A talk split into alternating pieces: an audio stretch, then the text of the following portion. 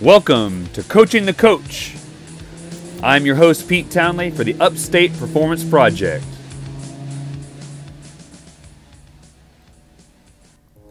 Hey, everybody, welcome to the show today. This is take number two. I started out with some really somber music, and I was trying to be all upbeat and positive today, and that uh, the music wasn't doing it, so I had to get some different background music. Um, so this one's a little, little more lighthearted, maybe a little too lighthearted, if you will. Um, but uh, I think this is going to be a good podcast for all of you who are starting to wonder how how are we going to put all of this stuff together. In other words, what's what are some of the barriers that we face putting together everything we've been talking about for the last year? Like, how do you build that team? How do you build uh, that mission and how do you put the mission into practice? So if you go back to last week when we talked about, you know, that self-reflection again, which is something we've talked about on multiple podcasts, but when we look at the reflection and we look at what am I doing? Am I doing what I said I'm going to be doing? Am I following my mission? Am I giving the clients what they're asking for? and it, and you know and you and you come up with yes or no or whatever and then you change it and, you know you have to reflect every once in a while and and one of those things that I you know have been reflecting on recently is the whole idea of my YouTube channel and upgrading the podcast to you know better sound quality and all of these things. These are some of the technical things I've been wanting to do, and I hit a little roadblock as you guys know with my computer crashing this summer, and it kind of set me behind a little bit. Um, and so I haven't been doing the po- or the uh, YouTube because it wasn't. I I didn't feel like I had it ready to go at the quality, at the level I wanted.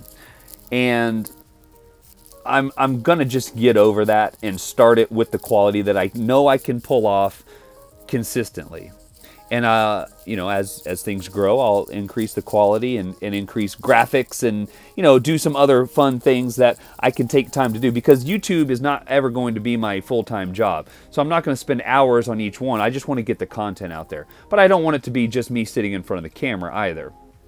So um, i'm jumping in. We're just going to do it. Even if i don't have all my full editing capabilities we're just going to do it. And that's again going back to what I talked about a couple weeks ago, which is don't let these ideas, don't let your your um, dreams just kind of fall flat. Because, like I said, it's a terrible feeling when you have this idea and you don't do anything, and then someone else does it, and you're like, "Man, I had that idea two years ago, but I didn't follow through. I didn't do it." And now someone else is doing it. And not to say that you can't still do it, of course, but you know, it's that's still a, not a great feeling because you know you want to be innovative. You want to put things out there that are unique. So I'm doing it.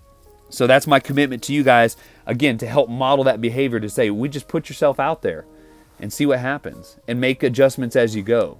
But don't wait till the time is perfect because it probably never will be. It's like they say when you have kids, when's the best time to have kids?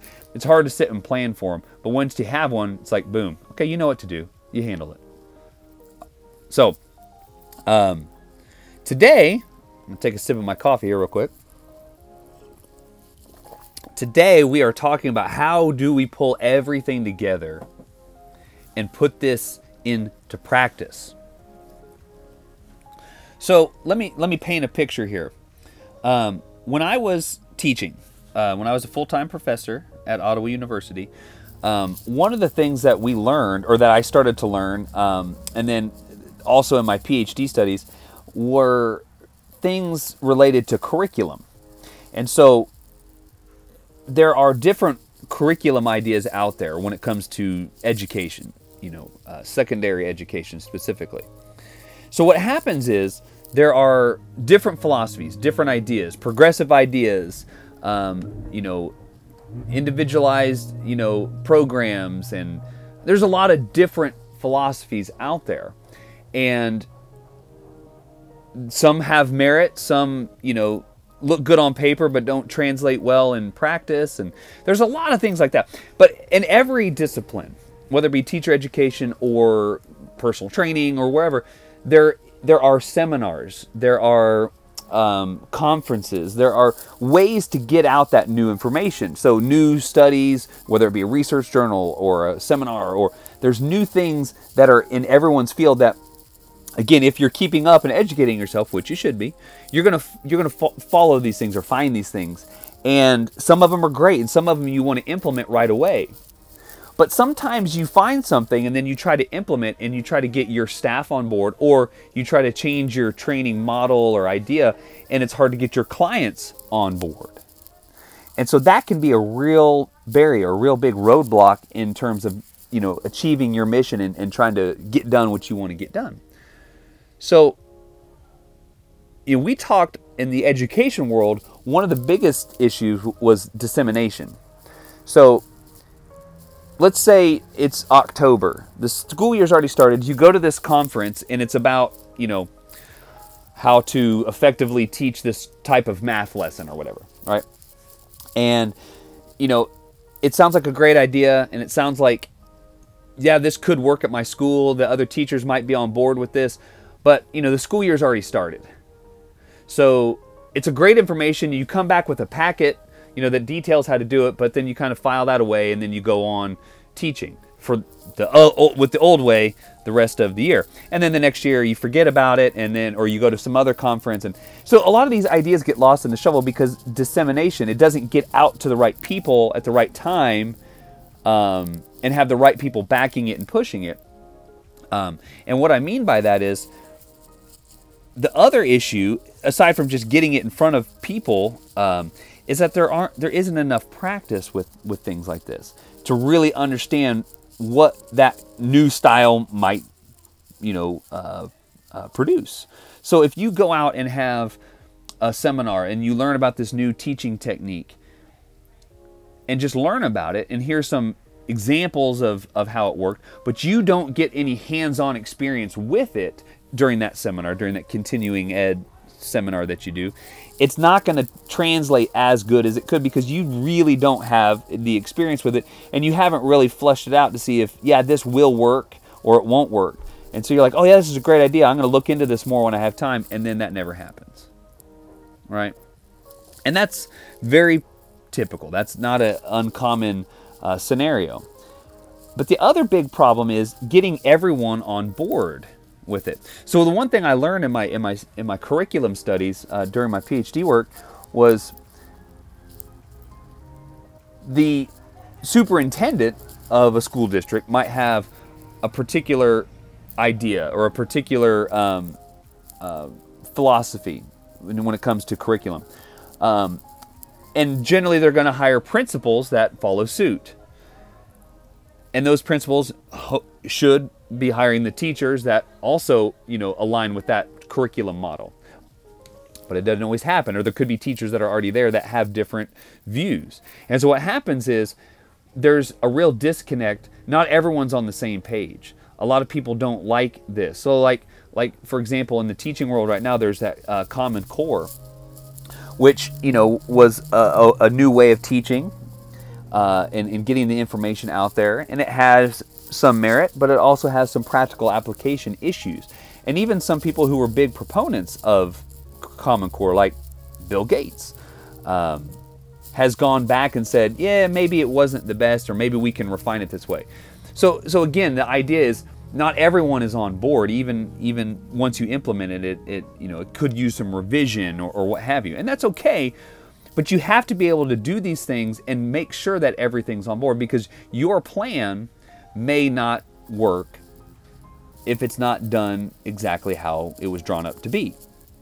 So, going back to um, an example from the Upstate Performance Project, one of the things that um, was difficult for me when I was at the YMCA, and again, this is not a knock on the Y, but it was such a big organization that if I wanted to do a program or had an idea, things had to be run through you know the red tape and everything every other branch you know really needed to follow suit and be on board. And so that meant you had meetings with a whole bunch of other people who had input. And then things get watered down or changed slightly so that it fits and makes sense in, in all different locations and what have you. And the idea with that is is great because you wanted to have continue, you know, the same uh, consistent service no matter what branch you went to, and I totally understand that, and that makes sense, and there's nothing wrong with that.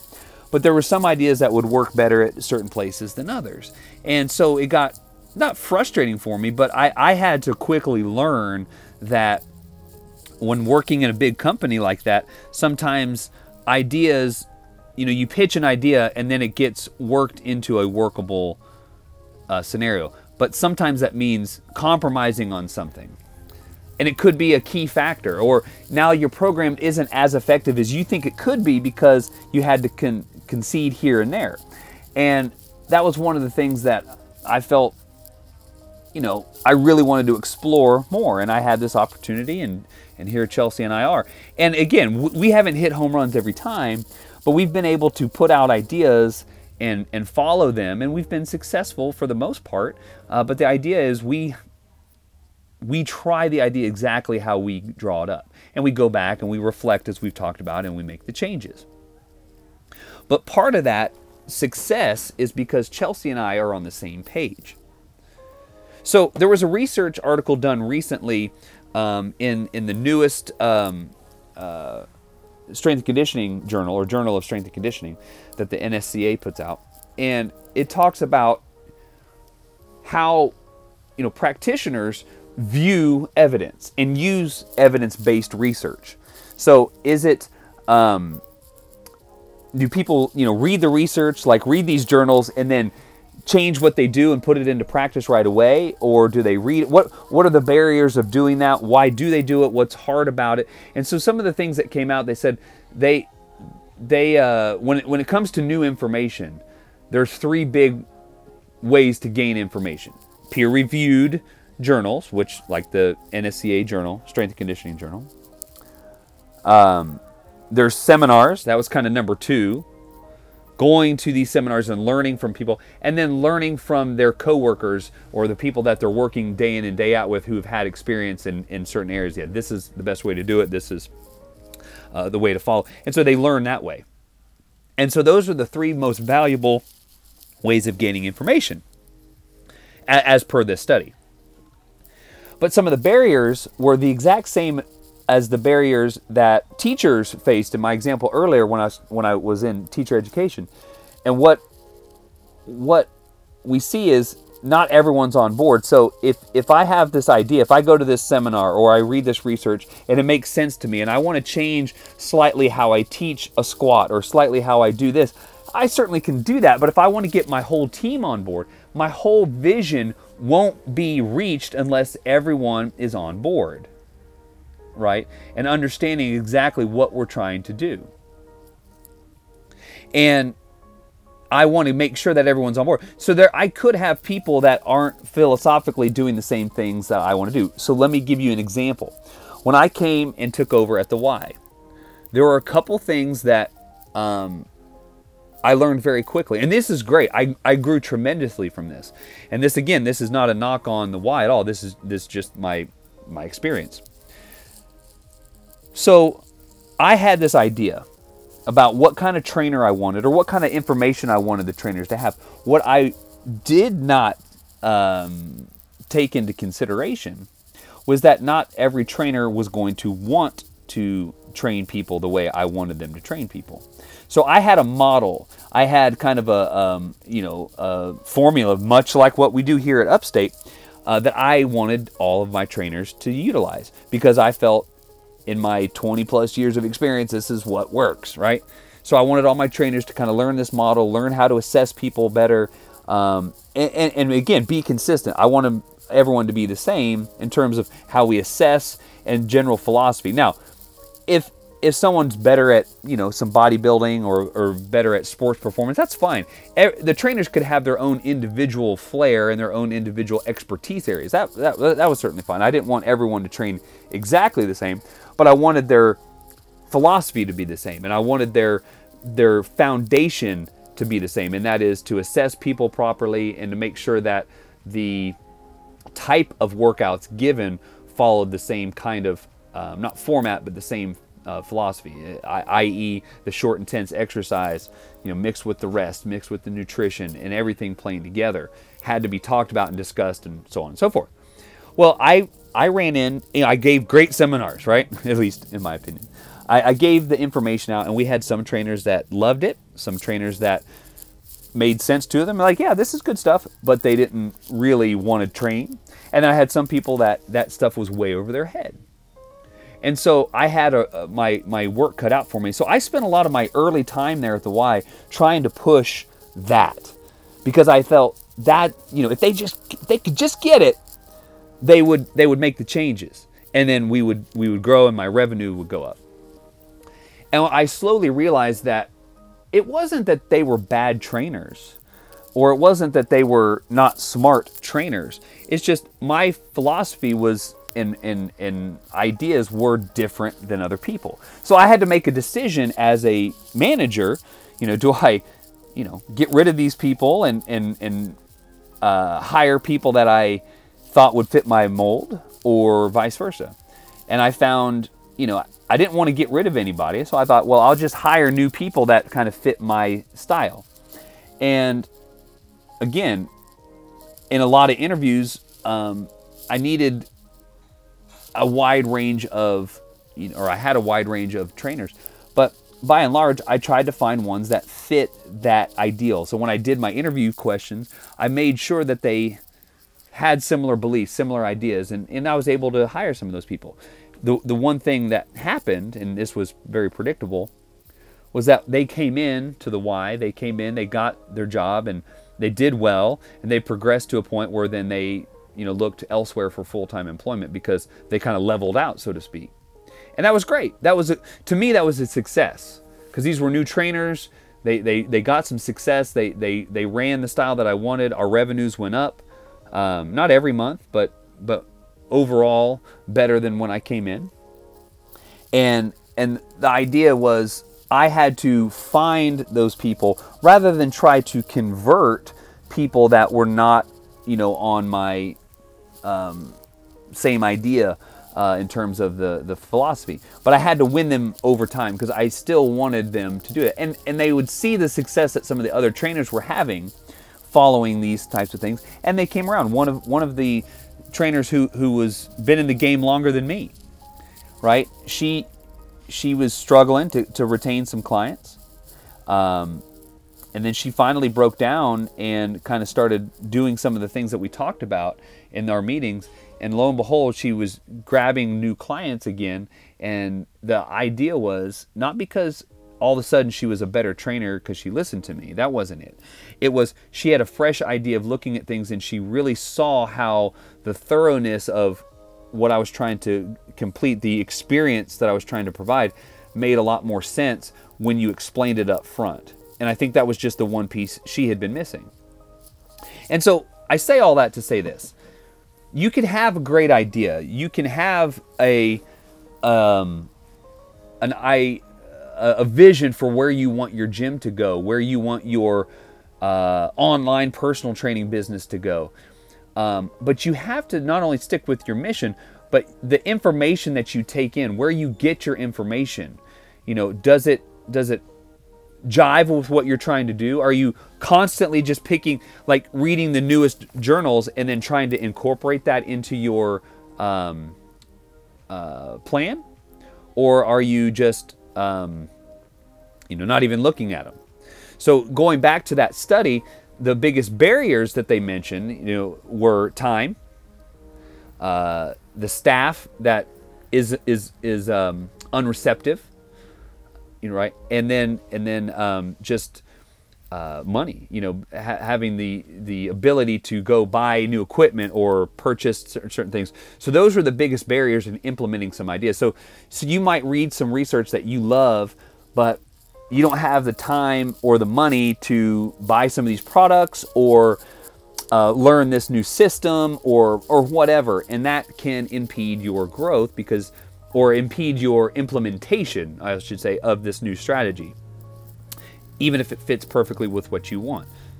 Or in my case, the example I gave at the Y, the personnel wasn't wasn't all there. And again, that's not to say that they weren't good trainers. It just means they had different beliefs than what I did. And you know, I look back at the Y, my Y experience, and I think I would change things the way I approach it for sure. Uh, and I think I'd be even more successful if I had, uh, uh, if I went back. But the the point I'm trying to make is, you can really have success if you explain what you're trying to do. So, um, not just explain how to do the squat, but explain the whole mission, the whole philosophy to your coaches. If you have, if you are, if you have employees, uh, if it's not, if it's just you and you you don't have a team that you're working with, um, then it's then your clients are the people that need to understand this. And we've mentioned this before. Uh, you have to educate them on what you're doing. So, for example, this morning I had a brand new person in class today. So after class, we sat there and she asked a lot of great questions, you know, about, um, you know, why would someone choose your gym over this gym, over that gym? And so it wasn't so much, you know, what do you guys have to offer and what does it look like and can I take a sample class? I mean, she asked those questions, but then she asked more in depth questions like, okay, so I'm currently doing this. Why would I want to switch over here? What's going to be the benefit for me?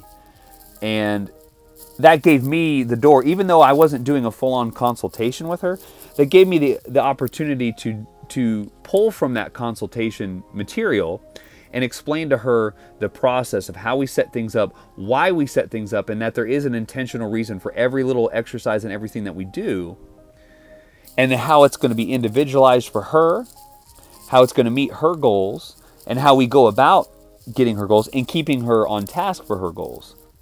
And so it went more, you know, uh, probably into that consultation mode than what she may have been asking. But she was asking, you know, why would I choose this? Well, here's why. Here's what sets us apart.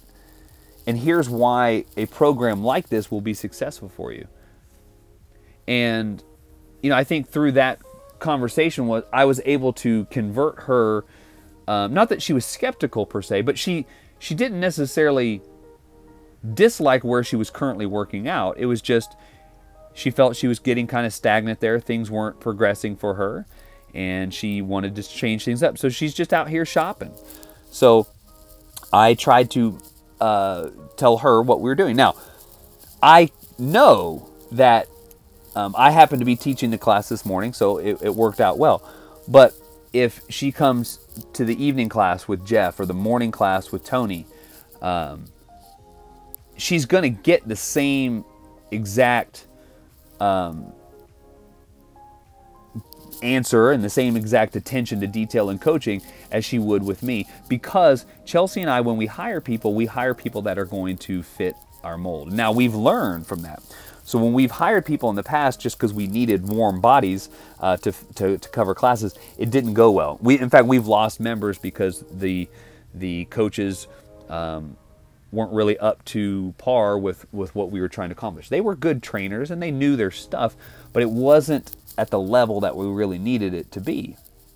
Um, and, and, and not necessarily at the level in terms of knowledge, but the, the level of care and attention to detail and things like that. So it's not always about what you know or what you don't know. It's about, you know, how you convey that and how you get that information out. So going back to that peer or the the the research article I'm I'm talking about today, it's getting that information out and making sure that people are you know buy in to your system. And you do that through your consultation. You do that through answering those questions, like I did today in, in a class setting. Uh, but also consistently modeling and consistently going after what you want. We're trying to grow. I need to do bigger and better things. So here's that tie in back to the YouTube channel. If I want to grow my online space in the online space, I have to get out there and do some of these things that I I know will work. I just haven't done them because I haven't taken the time to do them.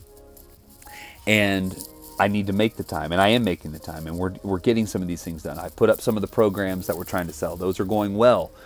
Um, I'm I'm been very pleasantly surprised uh, about that. So, all of these things are examples of how you take the information, whether it's information you've gathered over 20 years of experience or you've gone to a new seminar.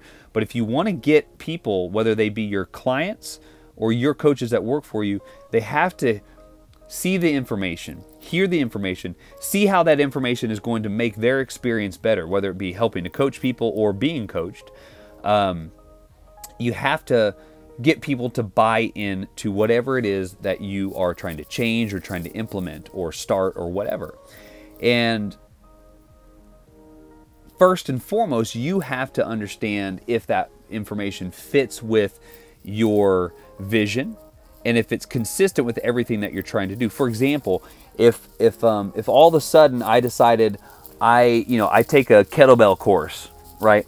And all of a sudden I like I love it, and and for me, all of a sudden kettlebells are number one, and I want to do all kettlebell all the time. If I try to change that in my gym and turn it into a kettlebell you know training gym, I might gain some new members that are into kettlebells, but I also might lose some members, and it may not fit with my overall philosophy. Now I could change philosophies, yes, but and that and that's okay. But if I'm trying to still promote what I'm trying to do, but all of a sudden I fundamentally change how I do what I'm doing without any real tie-in. Now, if there's a new exercise or a new routine or a new uh, way to put workouts together that is different than what I'm currently doing, but still makes what I'm trying to do even better, then I could make some fundamental changes, some big time changes, but it still goes with what my intentional goal was and my, my philosophy and the mission. So you have to start there and you have to again reflect like we talked about last time. Are you doing everything is or is what you're doing supporting your mission, supporting your philosophy, supporting your ethics, all of the stuff that we've talked about over the last few weeks. And if it is, great. And if it's not, change it or find a way to get the people to buy into what you're doing and um, whether that be your coaches or your clients. And you do that, again, I want you to know how to go out and do that today by relating what you're trying to do back to your philosophy or relating back to their goals. So everything that you've put out there for them, that has to have a very easily translated goal. So, for example, uh, I want I want to give one more example here, and then then we'll wrap things up. Um, I have a new client. Um, he came in. He's a, he's a stud athlete, and he's been working out at some other places. He uh, moved to us because we're closer. Um, he, he recently moved and it's just closer for him. And he asked me, you know, I wrote him out his workouts and he's doing them on his own because he knows how to do everything, uh, but I'm just programming for him. So he's he, he's like, yeah, no, I mean, I the workouts are kicking my butt. They're they're they're they're working. He's like, but I had some questions. Like this seemed a little weird to me. Like, why did you put this exercise paired with this exercise in a, in a complex? It's like that just seems like too similar of a movement. So I explained to him, well, here's why I picked that, uh, and it happened to be for you know we're we're kind of following a functional hypertrophy method. Um, or idea of training. So I want to get his muscles a little bit bigger, but I want to get them as strong as possible without necessarily packing on tons and tons of, of muscle because that's not necessarily what he wants or what he needs for his sport. Uh, but he needs to be stronger and wants to be stronger. And so there's a certain movement pattern, a certain way to uh, put these exercises together in this functional hypertrophy or giant sets and things like that. But there was a, a reason why I chose this particular, there were three exercises back to back to back. And there was a reason why I put them in that order, and there was a reason um, why we used the weight we did and the tempo we did. And so I sat there and was able to explain exactly why I did that. And he's like, oh, well, actually, that makes a lot of sense. I totally get that. And it wasn't that he came to me, he's like, I don't like the way this is put together. He's like, I just don't understand. This seems like these three exercises are very similar. Why can't I just do one of them today, one of them tomorrow, and one of them the next day? And so I was able to explain to him why we did it that way. And he bought in. He understood why I wrote the program because it looked different than any program he's been doing. Now, I'm not saying it's better than anything he's ever done, but it is different. Uh, and I know it will work for him because it's designed for him specifically. Um, but once he bought in, once he understood, he, he was like, okay, that makes sense. And his workout, he left, you know, soaking uh, in, in sweat and, and, and loved the workout. It was great for him. So, I, again, the take home point for today is if you are trying to build a team, if you're trying to start an online business, if you're trying to just train people in the gym you work at, um, and you're putting yourself out there as your own personal brand or starting a company, whatever your mission is, people have to buy into that mission So whatever the whatever the information is coming from, whether you've got new information from journals, webinars, or other coaches, or you have an idea and you want to implement that idea, it may be great. It may be very, very effective. But if people don't buy in, they're not going, it's not going to be as effective. Maybe kind of effective, but it won't be as effective. So you have to get people to buy in. You've heard uh, CrossFit use the term, you know, oh, I, they they totally drank the Kool Aid. They're all in. Well, those kind of people are going to get the most out of what CrossFit can offer because they have truly bought into that philosophy and bought into exactly what they're trying to do. Now, it may not be for everyone and it may not fit everyone's ideal. But if you buy into something and you totally believe in it and you understand what the goal is, where you are now, and how what you're doing is going to get you to where you're going to go, then the buy in is pretty easy at that point. And that's what you have to understand. Whether you're implementing new strategies, changing existing strategies, or you're starting fresh with a brand new business, or you're hiring people on, they need to be on board and buy in as well. Otherwise, your vision, your mission won't be carried out exactly how you have it in your head and how you think it will be most effective. So, I hope that helps, and we will talk to you soon.